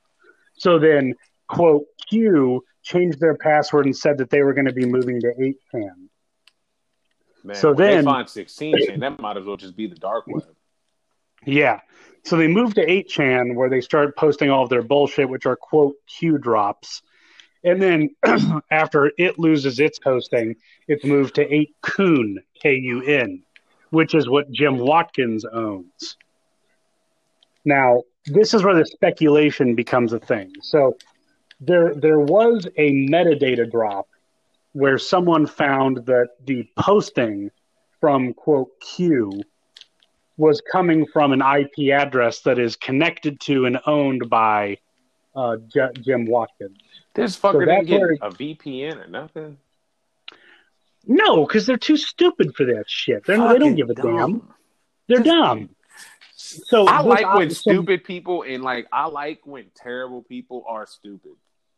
Like that yeah. makes me feel like the NXIVM guy. Like, thank yeah. you for being so egotistical. And I think it's stupidity due to ego. Stupidity well, due to ego is just fucking amazing. It's like ice cream well, with jimmies on it. You get away with things for so long that eventually you start kind of flaunting it because then, then it becomes part of the part of the satisfaction mm-hmm. part of the enjoyment is oh look at me i can i can you know throw my dick in the air in your face that's part of it and but eventually it crumbles it eventually falls apart in one way or the other and so the thing for the whole q drop is and I agree with there's a, a, a man named Fredrick Brennan. Mm-hmm. He was the one that helped Jim Watkins originally create the the board that 8kun is. Now 8kun allows you to create a board and have anyone join it. So it's a it's like an open source messaging message board system. The Linux of messaging systems. Quite literally. And so he helped develop and maintain it. Now his entire his entire like life work is focused on ending this shit because he saw what it was actually causing and he wants to end it. Now, the thing with with Watkins that's important to realize is he's probably not the person posting his Q. He may have once or twice, but he also owns a fake news site and employs several people that are, are quote reporters. They're not. They're psychopaths. But these people post uh, on on the on this news site I don't want to name. I don't want to give it any clicks, but they they post it they post on this news site and it's it's very likely that they interchange posting as Q. because the IP address is, is so easily connected to Watkins and Watkins companies, it's super easy to assume that people that work for him likely post as Q. And that's where that's where you have to look at and say, okay, so it's all literally political. There's it's got nothing to do with saving children. No. It's the it's literally the counter Black Lives Matter. Like, hey, we don't like Black Lives, but everyone can get behind saving children. Like, why are you talking about Black Lives? We have these still children to save. Like, you don't children- give a fuck about saving these children. Like, like, bro, there's kids in the fucking border who are separated from their parents. Like, you don't give a fuck about these kids. And once you find No, out most of the kids never- that are being taken are quote unquote undesirable whites, black or Latinos, you don't give a fuck. Like, stop it. These people don't It's actually care. fruit.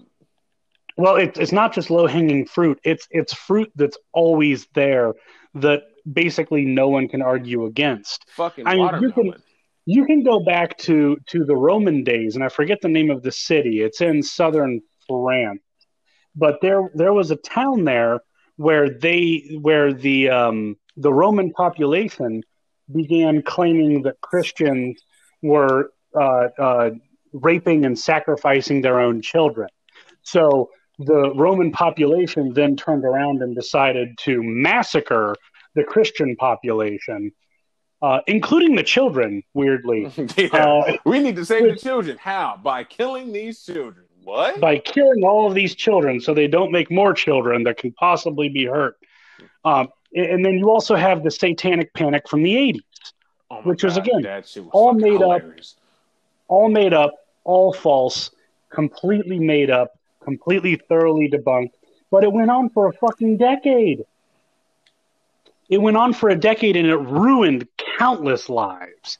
And it's because it's hard for anyone to say uh, anything against protecting children. But that's always because that's not the direction you take. The direction you take is, okay, where's your evidence that this these people are causing this pain? Oh, it's circumstantial. You're just saying it, and then you're having these children who are extremely impressionable, and you can lead with questions. They're answering the way you want them to. Bro, Like- that's why I started the tag group Stop Pipping Children for Like. Stop pipping the misery of children for likes. you you That's can't. what you're doing. It's a hundred Yeah. meter dash sprint to pat yourself on the back for doing nothing except quote unquote bringing awareness. Like, bro, you're not Oh, bringing oh, aware- awareness. You're trying to be cool. bringing awareness is probably my favorite multi-level marketing scheme ever come up oh, ever, ever Oh, yes, yes, because if you aren't like for example do you know what breast cancer is yes. oh my god you're aware Thank you, Susan don't- Coleman. we don't we don't need we don't need breast cancer awareness motherfucker we need cancer curing or at minimum we need cancer treatment and these motherfuckers have found a way to turn it into a business model Hey, there's grass on the ground. I don't know if you know this, Sean. oh my god really Also, Um, water's blue, uh, usually, unless you're in Ohio in the 60s where it catches on fire. Grass is green. Trees grow. Um, what else? The pulp is white, mostly.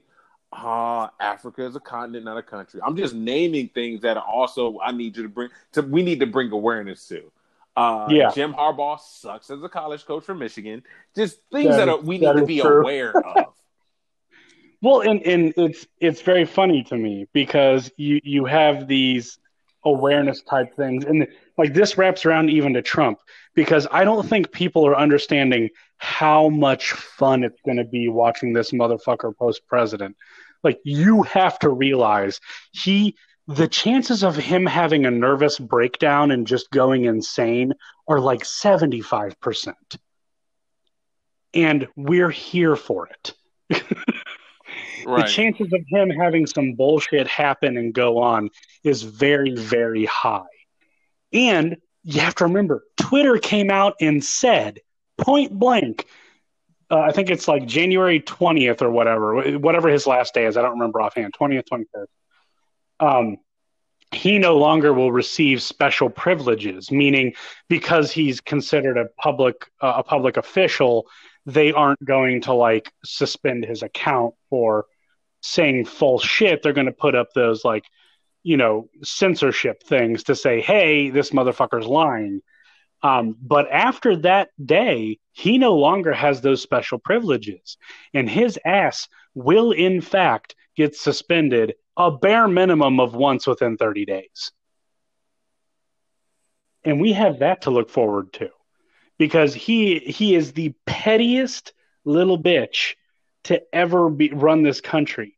He is the pettiest little bitch to ever have any modicum of power in the United States. And we're going to witness him have to come to terms with that no one gives a shit what he says anymore. And that's quite like you, you you know people talk about what heaven and hell is and I've always found it thoroughly entertaining. But what what I think is is missed is the idea of hell is is something where you, are thinking of it as a bad a bad thing. Lots but of what you really, brimstone. Sure, yeah, because we still is. I've never seen that we, in my entire life. because we still think of it in this medieval fucking caveman manner. It's not even that. If you want to really think what heaven and hell is, hell is something that causes you immense amount of pain. Donald Trump's hell is people ignoring him. That's his mocking hell. him too. Because I think ignoring him, him getting ignoring him is... and mocking him. Yeah, yeah. Those are the two things that cause him the largest amount of distress. and if you really want to cause him pain, what you do is you don't interact with him, but you make it so that he sees you interacting with others, making fun of him. Yeah. You're talking about someone who's what so they did at uh, in the G7 yeah, when, they were just straight up like ignoring him and moving away and, got, like, and having Johnson, conversations without him. Boris Johnson thought Donald Trump was the idiot, and I was like, you know what, Boris Johnson, I get it. like, and well, because Boris Johnson, Boris Johnson isn't an idiot. He he plays himself up to be an idiot because it helps him win elections. Now he's in over his head right now, and it's a clusterfuck. But but Boris Johnson would be a good idea, which is fucking hilarious. Well, he didn't think it was a good idea. What he thought was it would lose and he'd be able to ride those coattails to the premiership. Unfortunately for him, it passed. Everyone fucked around, and then he found out that he was going to become the premier, and all of a sudden, and now it's all on you, broski. Yeah. Luck. Like, oh, you gotta shit. fix this. Want, the cat calling work. She wants to fuck, and I've got a micro penis. That's Boris Johnson right now. Yep. So you are now having to make up with that. You better uh, eat a lot of vagina, motherfucker, because you're fucked. You you can't. Yeah. England imports so much shit, and there's nothing that England exports that other fucking countries can't get from another no, they, fucking country. No, they're they're they number one export. Smug their their number one export is the same with the U.S. It's entertainment and culture. That's the number one export of the U.S. But German we culture export... is way much more entertaining. Like we like British actors, but again, we like British actors in America. They may not like they may not like Colin Firth in fucking Munich. They may not really fuck with Lily Allen in all in uh Switzerland in uh, Switzerland and Austria. Like they have their own cultural icons. Like Australia works for us. Like the Hemsworths aren't going to work in fucking Luxembourg or France. They have John. They have better actors. I'm not saying Chris Hemsworth is a bad actor, but I'm saying is he's not Jean Reno or Gerard Depardieu. These motherfuckers are about that shit. Or Alice Green, like England put them. They painted themselves in a corner. They dragged Scotland and Wales along with them, and the rest of the fucking Commonwealth and they don't know what the fuck. Because I was like, "Fuck you, we're still part of EU. Suck our dick." Well, the the thing you have to remember is it's an island nation, much like Japan, mm. and both England and Japan, or the UK for right now, because once this shit goes down, Scotland is going to try to secede again. Right. But you have you have both of these island nations that are completely dependent on imports and their exports are are you know for for England it's cultural, whereas the exports for Japan is generally hardware. Right. They and you know, culture. They yeah they well they they manufacture you know you know the electronics industry flows through Innovation. Japan. Yeah. You know, if you want a PlayStation 5, you're basically paying Japan one way or the other through a tax. Yeah. Um, and and that's the important thing to remember is Japan at least at minimum is the middleman and therefore it will always it will always have a place. Right. because it'll get the raw materials sent to it it'll then build the thing and then it will ship out the finished product. England doesn't have that. They don't produce shit. They produce white people and culture Yeah, that's it. and that's about Grind. it That's the UK drill, which is right really weird to listen to. Like, listen, bro, I get it. You're gangster for England, but like, you're not us.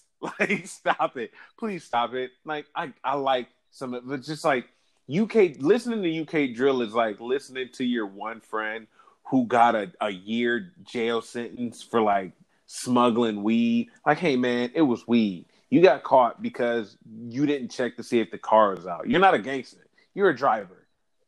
You were the wheelman. You're not even a good wheelman. You were just the delivery. yeah you guys got caught yeah. you, you, Like, you got caught. You're- you're- you're the c plus driver you're you're you know good job Congratulations! Like a dude that gets got like gets gets a gun charge, not for shooting anybody, but just generally having the gun. Yeah. Well, and, and you know, to go along with that, Boris Johnson, despite mocking Trump hilariously, Boris Johnson worked or needed to work closely with the U.S. because if if they you know win, not if now, but when they do finalize this departure from the EU, they're They're going gonna to be us. they're going to be entirely reliant on the U.S. Look how the And I- turns have tabled. Fuckers. yeah, it, exactly. And it's it's going to become a thing where the where England is going to go from, you know, having a big seat at the table and being important to basically becoming our big the the broke big brother who needs a place to stay. yeah, And Thomas I don't Jefferson would probably come in his pants laughing, like, "Oh, y'all need us now?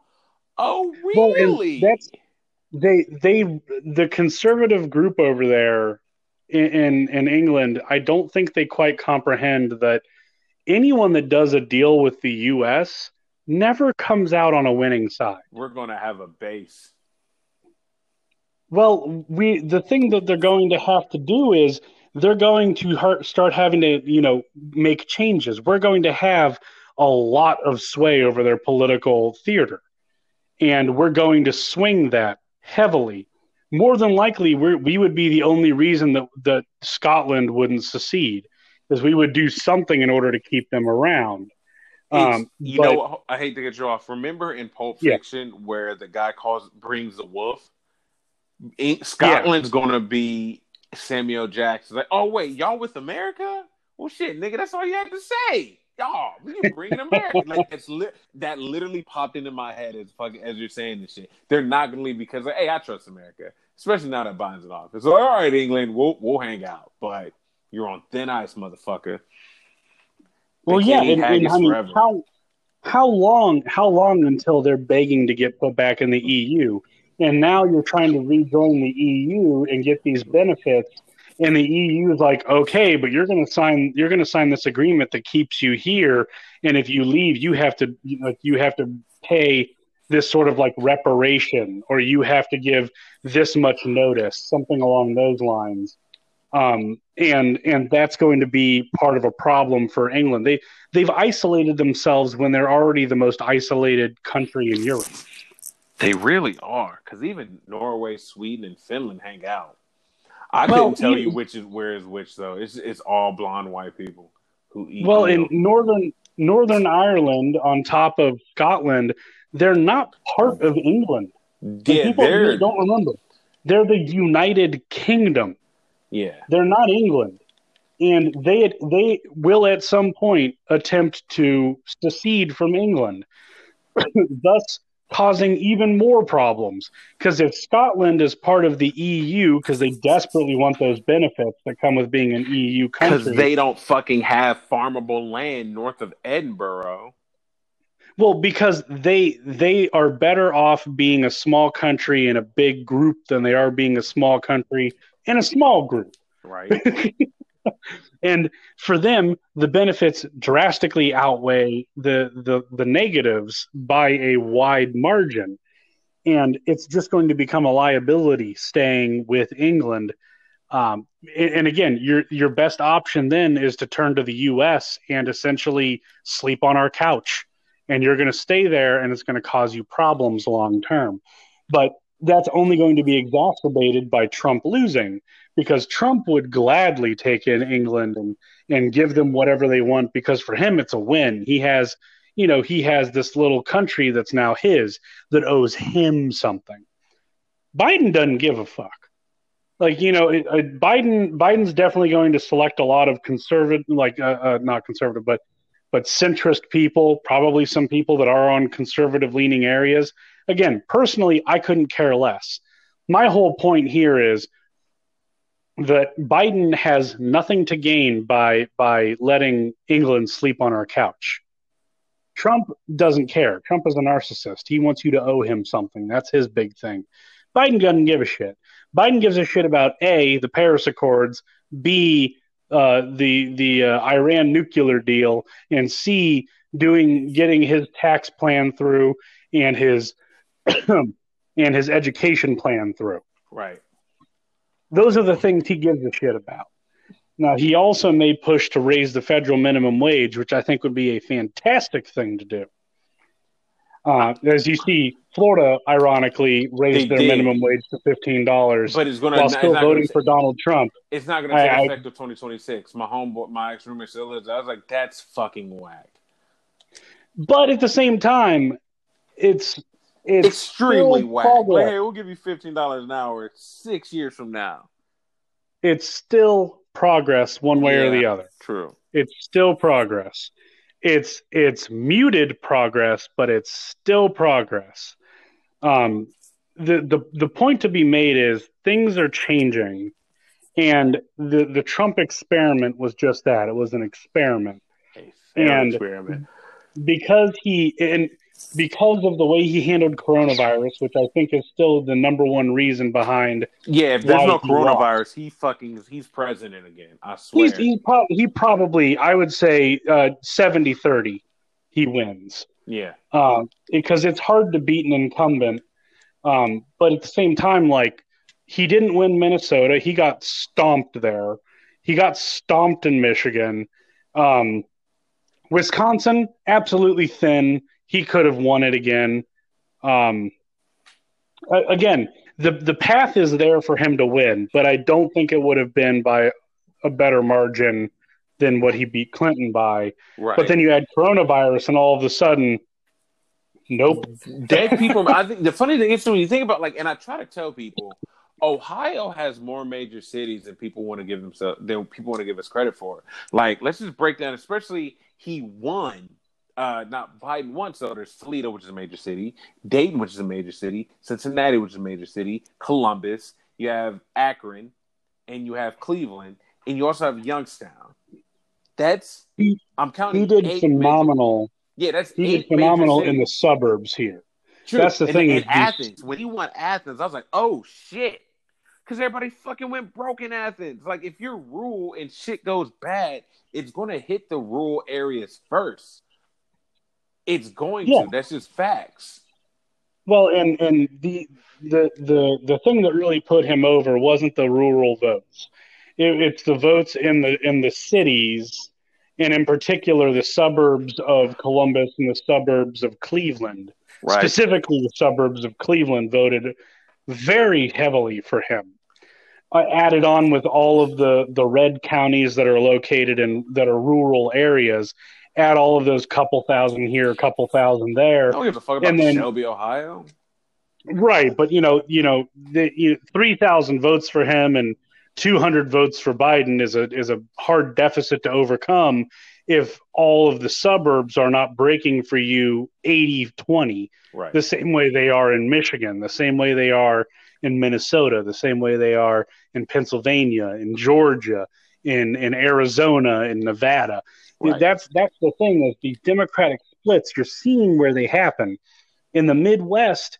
the, the the thing that you had is you have all of these people that didn't want to see Biden. They weren't enthused with him, and they were still fine with Trump because he spent a lot of time here. He spent a lot of time here. And that's where you run into this issue of okay, if Republicans are going to spend a lot of time in Ohio and in Florida, that's fine. Go ahead and let them. I'll go to Arizona. I'll go to Nevada. I'll go to Minnesota, Wisconsin, Michigan, and Pennsylvania. because all of those will always overtake Florida and Ohio. Let them have those two for right now. Move on from it. It's fine. Let let them continue getting run into the ground until they finally flip back around to their senses. But again, Ohio went to Obama twice. And people need to remember that all you need is you just need to have an, a, a politician that gets people to want to vote, that gives them a reason to vote. And Obama did that. he was able he was able to to to make people in Ohio want a, Democrat. And that's hard to do because a lot of the people in the suburbs in Ohio are are very well off and perfectly happy. Obama's just cool, dude. He was, and, He's that's very important, fucking cool. Like that, play, same- that plays a huge point. It's like this guy's fucking cool. He's a good talker. massive point. That's why Reagan won. That's why JFK won. JFK won because he was the, he was the first candidate to really utilize uh, television extremely well, He, and he he was a good looking suave motherfucker. people look and at JFK like, oh, he fucks. Like this dude is smoking. Like he's Yeah, running like, quite the literally. Like he's Quite- yeah, he's He- he is the cracking defin- cheeks. He is the definition of the term that dude fucks. That dude he is the defin- He's the definition of that term. Like, yeah, you fuck, but do you JFK fuck? Like JFK, from what I've read and heard about, was like just wind spray. He was Usain bolting through vagina. Like he had so many women. Like people, his handlers would bring him just so many different women. Like he didn't have a mistress. He just had hoes being ran in and out of the fucking White House. Like He had a imagine- har- he had a haram. Bro, I mean that that's yeah, just the that's rotation. Like he had a rotation like the '95 Braves. This motherfucker had ho- like, and you're you're laughing because you realize that rotation was That a rotation- that's a legendary rotation. that's a legendary. That's a top five rotation of Bro, all I time. can I cannot think of a better rotation. It's hard because that rotation was. I mean, Glavine, just- all those guys, if they're not all in the fucking Hall of Fame, they should be. you're Yeah, talking. You're talking Maddux, about Glavine, Smoltz, who even Glavine. I was going to say Smoltz and Gavin are already just ridiculous, and then you add in Maddux, who is better than both of them, and not even close. Like Maddux was Maddux, Maddux, I think it was Maddux, and then it like Maddux, and then down here Smokes Glavine. Like Maddux is he didn't he won't overpower you. His stuff was nasty. Like I'm and I'm an Indians fan, and so when they beat us, I was clearly heartbroken. So was my fucking third grade teacher. But Maddux just had stuff that he he had control over the ball, which was immaculate. Like Randy Johnson, like you gotta think about this. Greg Maddux was the best pitcher in the time of Randy fucking Johnson. Randy Johnson, though, was I mean, come on, Randy Johnson, Randy Johnson, and Curt Schilling single handedly got the fucking Diamondbacks to where they were based on their one-two punch. True, Uh, but I'm still like, bro, Glavine, Smoke, like, and you weren't breaking them up. Like that team was amazing, and I it, it sucks that they won the World Series against my team, but that was just a coronation of years of just nasty fucking stuff. Like I can imagine if you threw a like think of here would be my perfect five man rotation just throughout history of baseball. Obviously, the three headed monster. My fourth would be Randy Johnson. And you know, it was my fifth, and I had to think about it because it was between him and Koufax, Bob Gibson. Gibson was a bad son. Bob bitch. Gibson is the reason they lowered the mound because Bob Gibson's like, I'm going to hit you with this fucking ball. You're going to want to fight me. Then you're going to look and see, oh, yeah, it's Bob Gibson. And then just take your fucking base. Even over Nolan Ryan. Nolan was good. Nolan had nice stuff, but Bob Gibson was just a better pitcher than Nolan Ryan. Well, we somehow found a way to rotate that back to baseball. True. Let's just keep going. But my God, it you know, the the you know it, the party's over, and and I'm here for it. I'm happy for it. It's um, such a relief, man. Donald Trump it, is fucking is, gone, man. It it is so, and it's not even. People don't understand. It's not because he's he's a Republican. I no. truly don't care. It's because he was the worst kind of person who didn't care. He didn't care about you. He didn't no. care about me. He cared about him, and that was it. And to me, that's the worst kind of thing. Every you have to have a certain amount of ego and narcissism to believe that you can be president or you can be any sort of major leader. I agree there. But there's also a certain amount of empathy and respect and understanding that you need to have on a human level. Donald Trump does not have that. And that scares the hell out of me. So, yes, I will dance in the street on that motherfucker's political grave. Fuck yeah. him. Goodbye. Leave if you don't want to leave, we'll escort you out. what do you think about the? So I want to go in this little diatribe for a little bit. I well, we we have like five minutes before it cuts off because it cuts off at two hours. Right. So I really applaud Oregon for being as progressive as they are. And people aren't, and I had people who actually do the hard drugs that they're decriminalized and talk shit like, oh no, or- Oregon's just going to have everybody come there and do drugs. Like, you can't be mad at this, buddy. You do coke. What the what? What are you mad about? Like, what do like, you think you're doing in Oregon? Look at Burger King selling Whoppers. You're eating a Whopper right now. Well, you know, it's like, dude. So what they're going, and I think it is kind of. It, I think it's a 60-40 taxpayer uh, taxpayer incentive to altruistic uh, call because if people aren't in prison, they can get clean and work, and they're gonna fucking pay taxes. Right. It's well, and so doing you, are not ca- you're doing not drugs money on them. Doing drugs and having a drug problem in general shouldn't be a crime. It right. should be something that you want to rehabilitate. It, so long as it costs, like if you smoke weed, you you literally can't smoke yourself to death. Treat it like alcohol. Don't right. get high and drive. End of discussion. Yeah, but the sure, punishment for driving under the influence should be high as shit. I'm right. And, right. But like cocaine, crack, heroin, meth, these things literally can and will kill you and can can absolutely ruin you. So yes, there needs to be certain laws that restrict its use in the sense of um, if you're caught with X amount, you shouldn't go to jail. You should be forcibly put into rehab. And by rehab, I mean legitimately they need to help you get clean. Yeah. By weaning you off, by helping you get better. It, it we we criminal we lazily criminalize drug use without looking at the actual cause or realizing that hey maybe someone just wants to smoke a little weed to relax. Ain't nothing wrong with that. People just want to shoot up heroin and kick it at the crib and listen to the grateful dead records. Like if you should not go to prison for a year because you have a dime bag of heroin you should go to prison for a year if you do heroin and then drive. Yes because now you're putting other like, people at hey, risk. Yes, but if you're just at the house shooting up or doing meth and you're being a danger to literally no one but your neighbors, bro, do as you, like. I mean, even like if you live like just yeah, I, I, I don't. And you're gonna have. And I was telling my one home girl, I was like, you and I are adults. If we wanted to, we could buy candy all day, every day just eat nothing but Jujubes, dots, and Mike and Ike's. We don't because we know that's bad for us.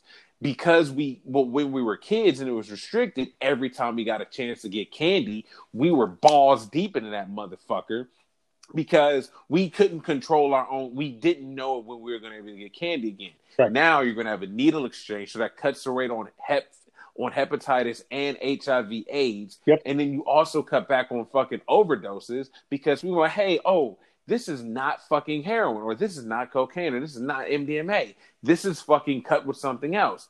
And the person who sold it to you can be held accountable and you get them out the fucking pain. If you have 0.2 grams of fucking Molly, you should not go to fucking prison for that. No. You're just going to go home and listen to fucking records. Yeah. Because in Portland, they fucking have a lot of vinyl. Well, uh, I will call it a night. I'm going to go upstairs yes. and wake up my wife so we can watch Mandalorian episode two. Dude, this is great. Thank you again, man. It's a it's you be a, safe. it's a great way to end this shitty year. Ain't it? 2020 came through in the clutch, man, because it was getting dicey. it was.